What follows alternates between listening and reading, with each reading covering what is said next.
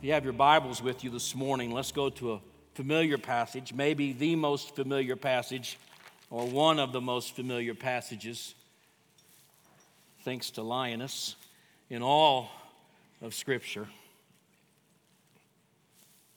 I love the fact that every Christmas on television, Linus quotes Luke chapter 2. CBS and Coca Cola didn't want that to happen even 50 years ago but Charles Schulz insisted, and I'm glad he did. In Luke's Gospel, the second chapter, a story that perhaps is so familiar we have a hard time hearing it again. But let's listen to it this morning as though it's the first time we've ever heard it.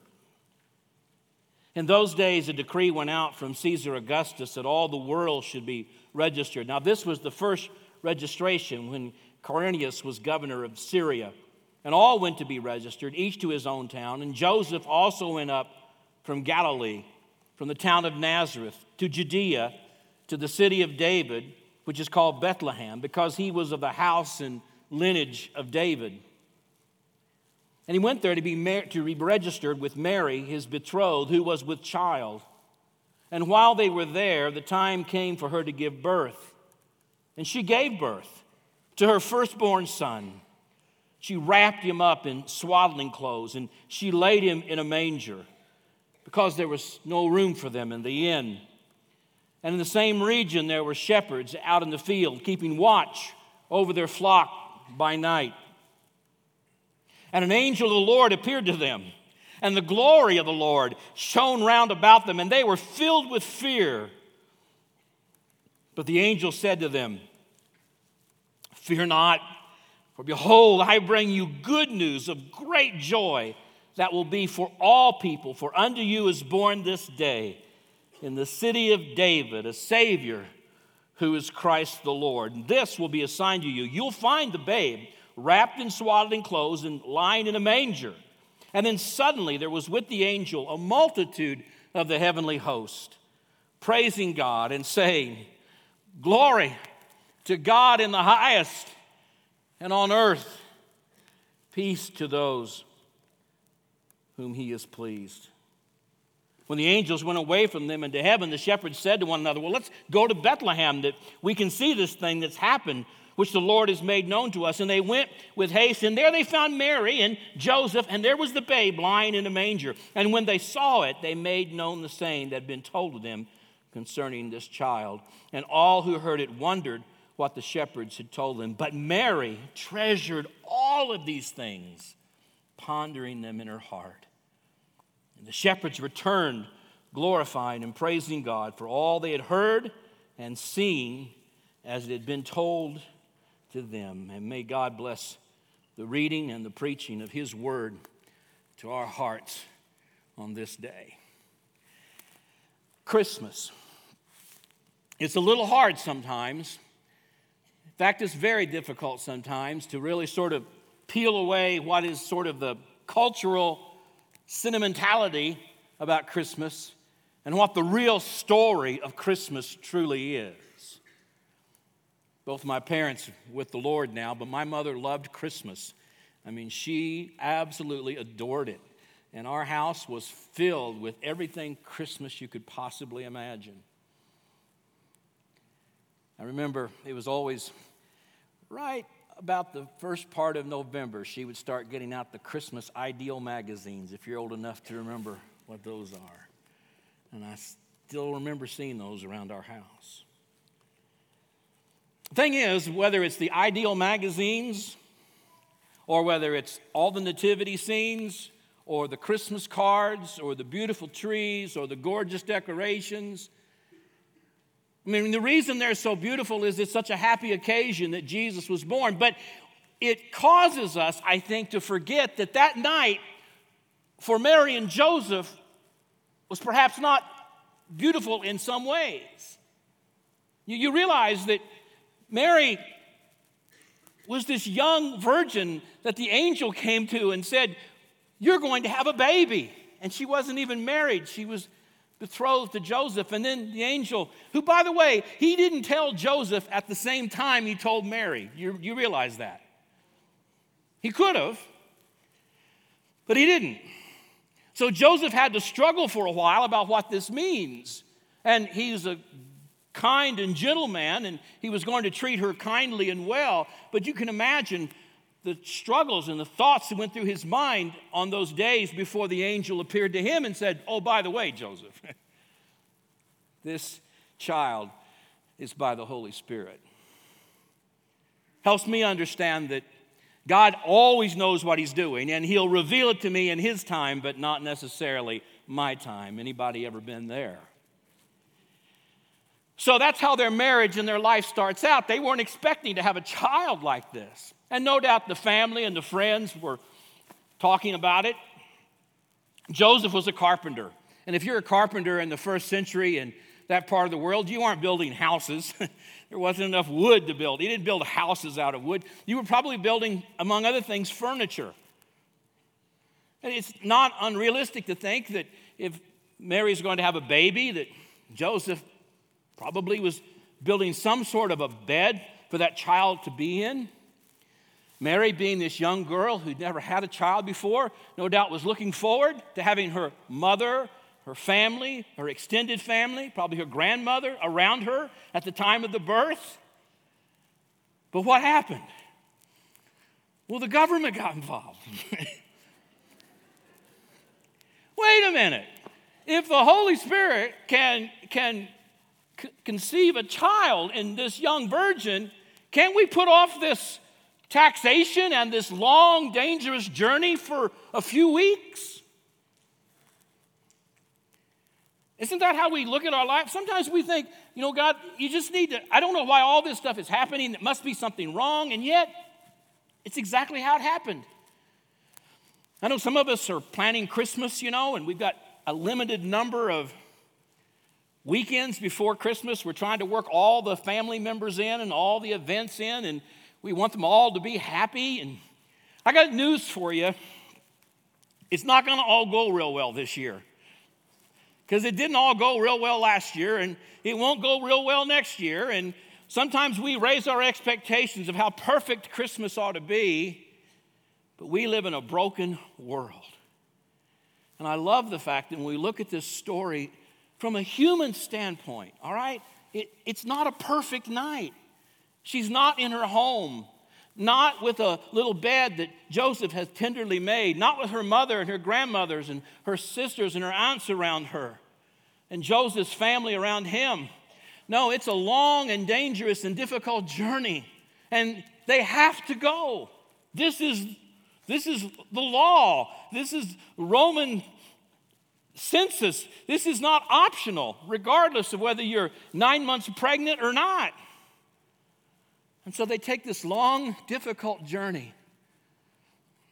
You can imagine, or try to imagine, traveling at That distance was so, so challenging normally, but with, with a young bride who was ready to give birth, how Joseph must have been so concerned for her every single step of the way. And then they get to Bethlehem, not a big town, a very small town. But because the government said everybody had to come all at once, it filled up. Nobody really had plans for that. It was just absolutely packed with people. And they arrive, and it's nighttime. And she gives birth.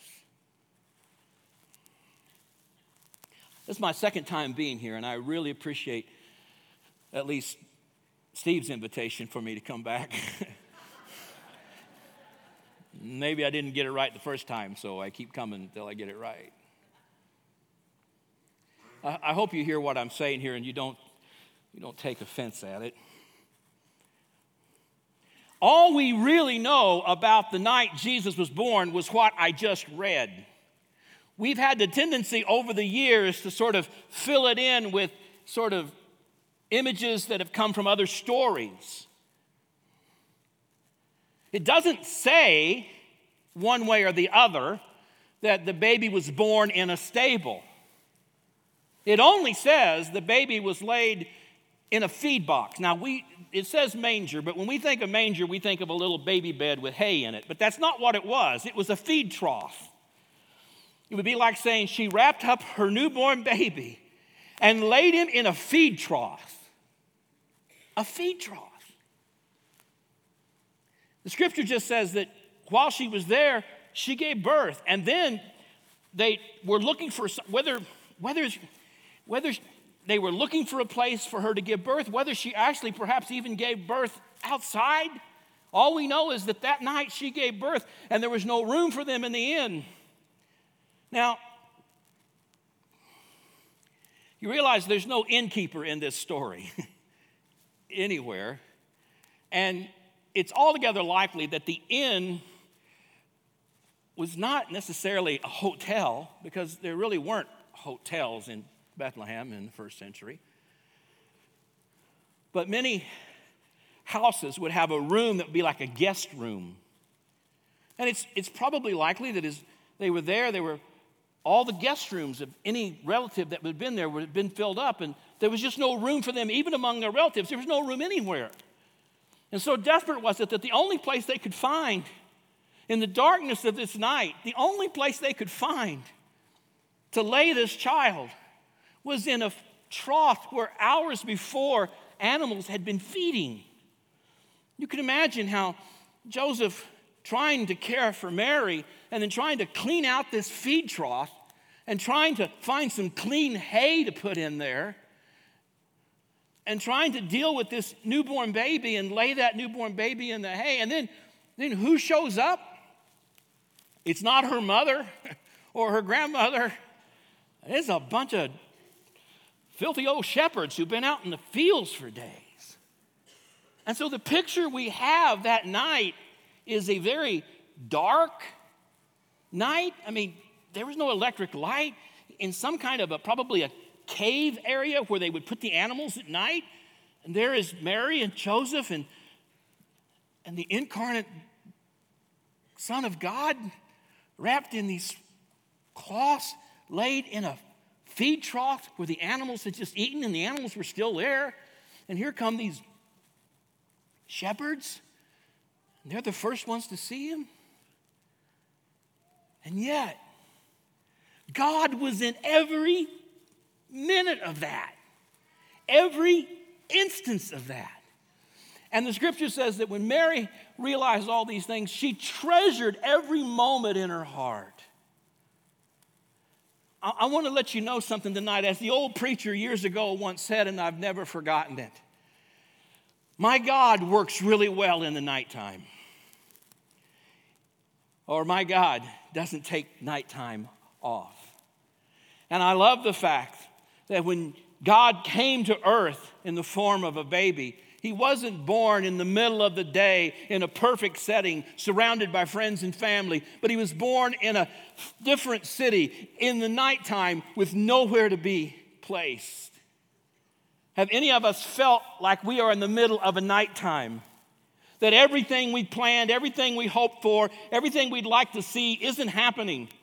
That things seem to be spinning out of control.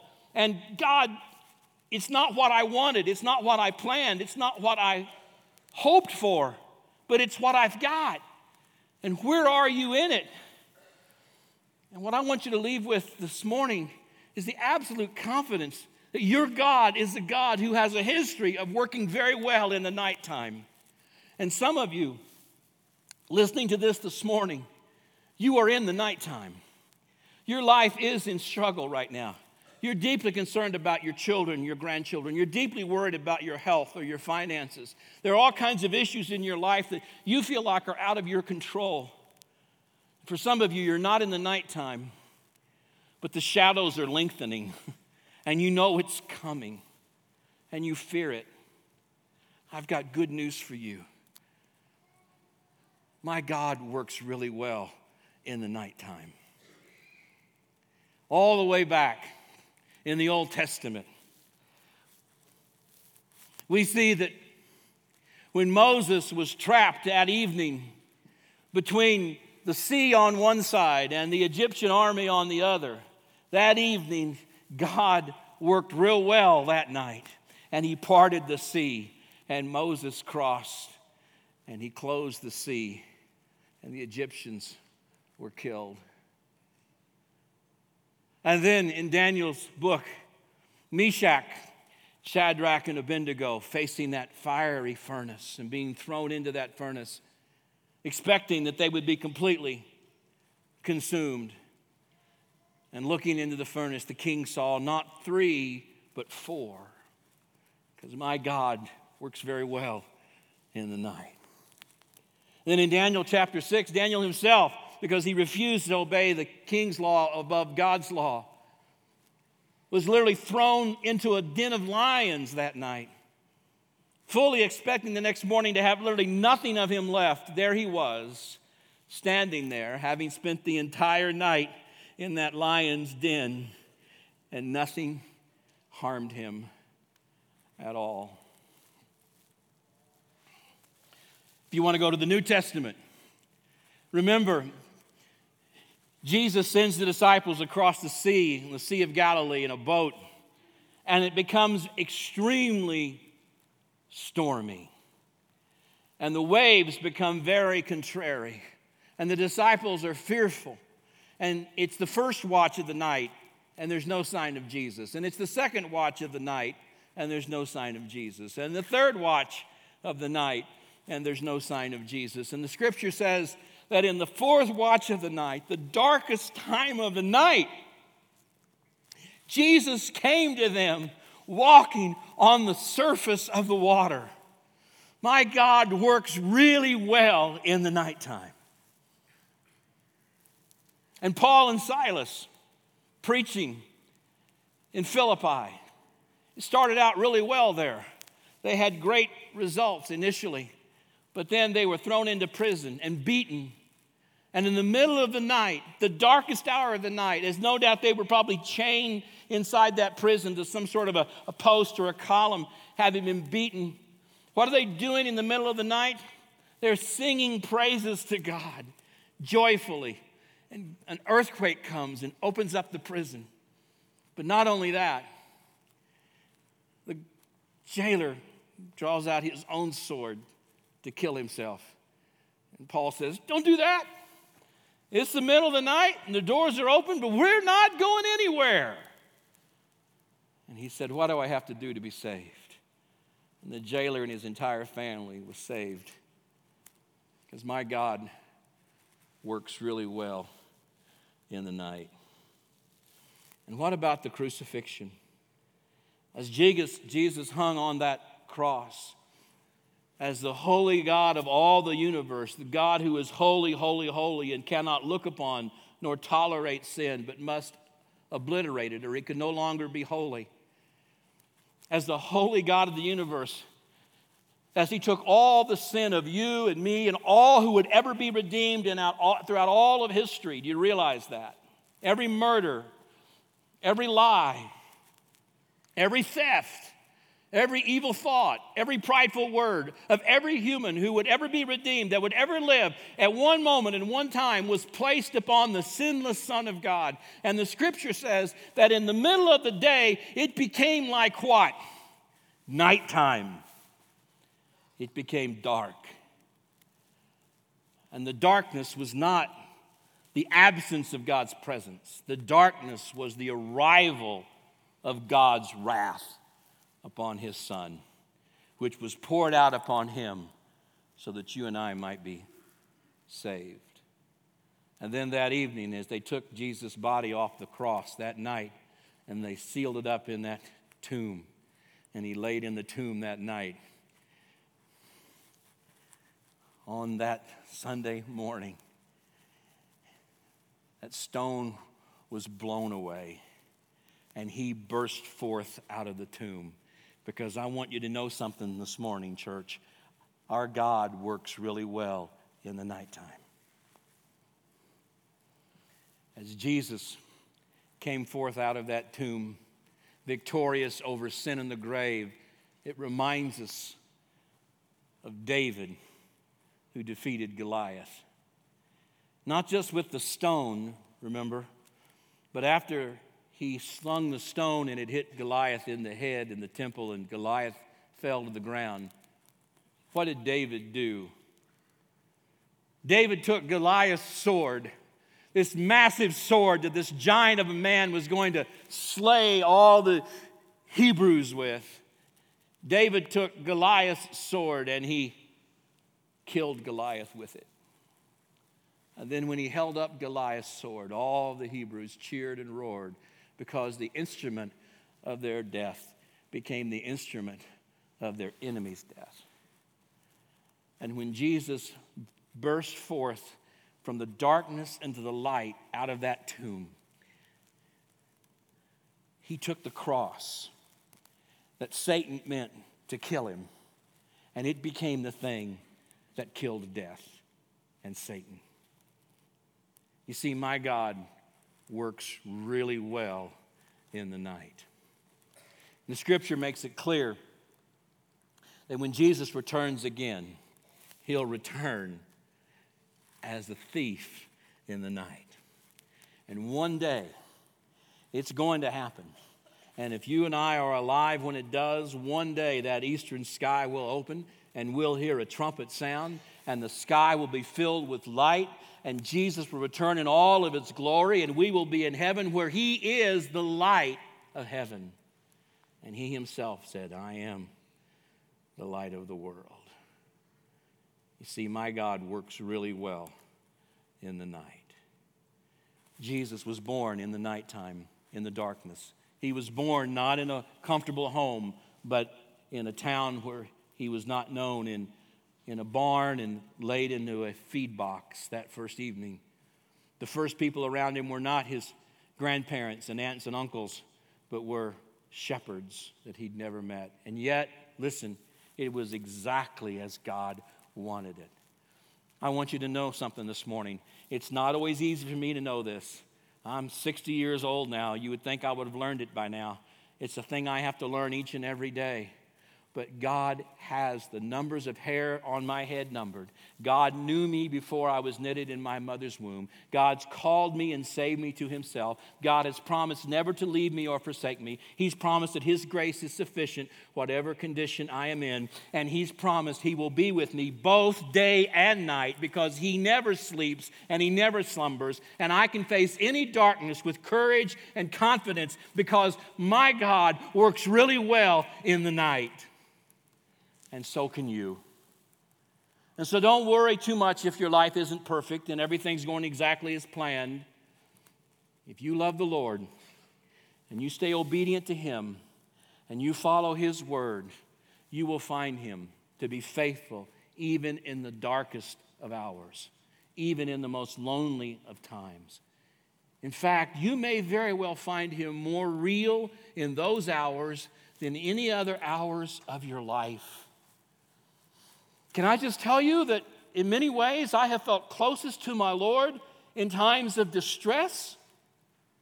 Because we have a God who doesn't run away from us in our hour of darkness and need, but we have a God who runs to us in our darkness and our need.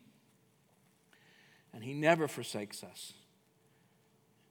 And like Mary, who took what could have been a terrible experience, and she realized God was in the midst of all of it, and she treasured it all in her heart. You know, my wife likes to quilt. What started out as a hobby has become a lifelong obsession. And she's very good at it, and I enjoy her being good at it. And so we go to quilt shows and go to, there's a place in Missouri called Missouri Star Quilt Company up in Hamilton, where, near where I'm from. And it's a wonderful place. And we'd go up there and all the quilts. And, and while she's looking for quilts, there's, a, there's a, a place there at this town called the Man's Cave. It's actually a store where it's just a place where men can hang out with big recliners and ESPN. And we don't care how long our wives are there, right? It's like free Wi Fi. It's an amazing place. It really is. Uh, these quilt stores know what they're doing. So she says, Do you want to go to Hamilton? Yeah, I'll go to Hamilton. Get to be a good husband and watch ESPN and sit in the big leather recliner and have food. There's a little food area there. But sometimes I wander outside the, the man cave store there and look at some of the quilt shops. And here's the reality some of the actual fabric of some of that quilt, it, I don't know, if some of it's a little obnoxious, you know, and you, you would think if you had an entire quilt made out of nothing but that fabric, it would just be hard to look at. It's, it's obnoxious. But when someone like my wife, who understands quilts, knows how to take that one rather obnoxious piece of material and place it with other pieces of material in a particular pattern, and then you hold up the finished product, it is gorgeous. Can I just say to you that God continues to remind me that in my life there are moments of difficulty and stress and hardship that I don't want to repeat and that I'm not enjoying at all, but I know, I'm confident that my God works well even in those dark moments.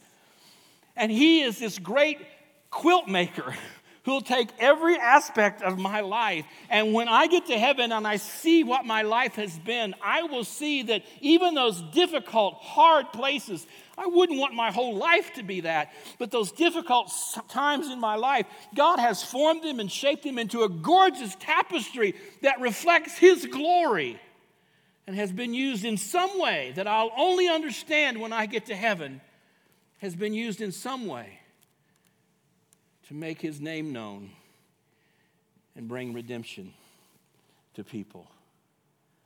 Because nothing in my life and your life is wasted. No pain, no sorrow, no suffering. He never leaves you alone. Your nighttime is never alone. He is with you always. And so, this Christmas, yes, enjoy it. Yes, be with friends and family. Yes, get out the Ideal magazine, even if your house is not ideal. But know for sure that even in the darkest moments of your life, He is there. He will not leave you. He sticks closer than a brother. He has a history of showing up and doing well at night. And so, if you see and sense the long shadows coming in your life, the diagnosis that you're afraid of, a change in life, the loss of a spouse, the moving away of a child, whatever it might be. I'm not suggesting those are not real things to be afraid of. I'm not suggesting what Mary and Joseph went through was not terrifying in many ways, but God was there with them. And when we look back across the ages, we see everything happened. Listen to me. Everything happened that night exactly as God had planned and exactly for their joy and for our edification. And I believe this with all of my heart, Saint. If you're a follower of Jesus and you've given your life to Him, you can say, Are you ready? With the Apostle Paul, who had been beaten five times with 39 lashes, who'd been thrown in prison more times than we can count, who'd been stoned, stripped naked, drug out of town, and left for dead. And that Apostle Paul could stand here today and he could tell you, I can tell you this everything can work together for good to those of you who love God and are called according to his purpose. He didn't say everything is good, but everything can work together for good. Oh, listen, you want more joy and happiness in your life? Here's where the sermon concludes have more Jesus in your life. He'll bring you joy and happiness when you're alone. He'll bring you joy and happiness when the physical ailments of your body begin to drag you down. He'll bring you joy and meaning when you find your loved ones have passed on and you're alone. He will never leave you. More of Jesus, more of Jesus, more of Jesus and know that your God works really well in the night. I've been speaking almost entirely this morning to those of us who are Christians who need to be reminded that God hasn't forsaken us just because it's nighttime around us, that He does some of His greatest work in the night. But for those of you who've never responded in faith, as this dear saint did this morning, and we saw her being baptized, those of you who've never trusted Christ as your Lord and Savior, I want you to know this morning you are indeed in darkness and there is no light for you except for Jesus Christ. And He can take your darkness, your sin, your sorrow, your sadness, your fear, your anxiety, and He can remove it. He can remove your sin, and He can give you hope and give you life everlasting. And you can really know what Christmas is truly all about. It's about one who came to save you in a way that you couldn't save yourself, and one who is a light in your life, a light that will never extinguish. Heavenly Father, I'm grateful this morning that in your eternal wisdom, you had Jesus be born in the darkest of night. Lord, I know there are men and women and young people in this room who are facing some deep and troubling times in their life. And the adversary would like for us to think that you're nowhere to be found, that you're not listening to our prayer, that you have forsaken us and forgotten us. There may be some this morning dealing with deep and serious depression and really seeking to find any hope at all. God, remind us tonight, today, of what the psalmist says in Psalm chapter 30. Weeping. Weeping may come in the night, but joy comes in the morning. There's no sorrow in this life that is eternal, it is all brief. And there's no sorrow so deep, dear God, that your love and your grace is not deeper still. And so, for some who are facing the first Christmas without a loved one, for some who are facing first Christmas without being with friends that they care and love, for some who Christmas brings all kinds of challenges and difficulties, reminds them of broken relationships, for some who have families that have to be separated at Christmas, whatever. Lord, I pray that on this moment, those of us who are in Christ would realize you do some of your best work at night. And these dark times of our lives can become the sweetest times when, like Mary, we can treasure every second in our heart of being with you. I thank you that you came into this world. I thank you that you lived a sinless life. I thank you that you died a substitutionary death. I thank you that you sought out somebody like me, so worthless so fickle. And yet you loved me and you drew me to yourself and you saved me and you've called me as your own and you've prepared a place for me in heaven and you promised to come and receive me that where you are, I will be also. Lord, that's true of all of us in this room who know you as Lord and Savior. And yes, there may be some weeping tonight, but joy will definitely come in the morning. Lord, if there's even one here today who cannot say with certainty that they know for sure they are a follower of Jesus, that they have been redeemed and know that they would go to heaven, I pray, Lord, you would open their eyes and draw them to saving faith in you, even this moment. Can we just say it one more time? Thank you for being a God who works well in our nighttime. In Jesus' name. Amen. Would you stand with us as we sing? And this morning, as we sing, if you would like to pray with any of these pastors who are up here, if you would like to know what it means to follow Jesus, like this dear lady did today, perhaps you're going through a dark and lonely time and a difficult time. We all have. Feel free to come and just sit on the front pew and pray. Someone will pray with you. But as we sing this song, you think about how many times in your life, Christian, God has shown up in the nighttime and been there for you. Oh, soul,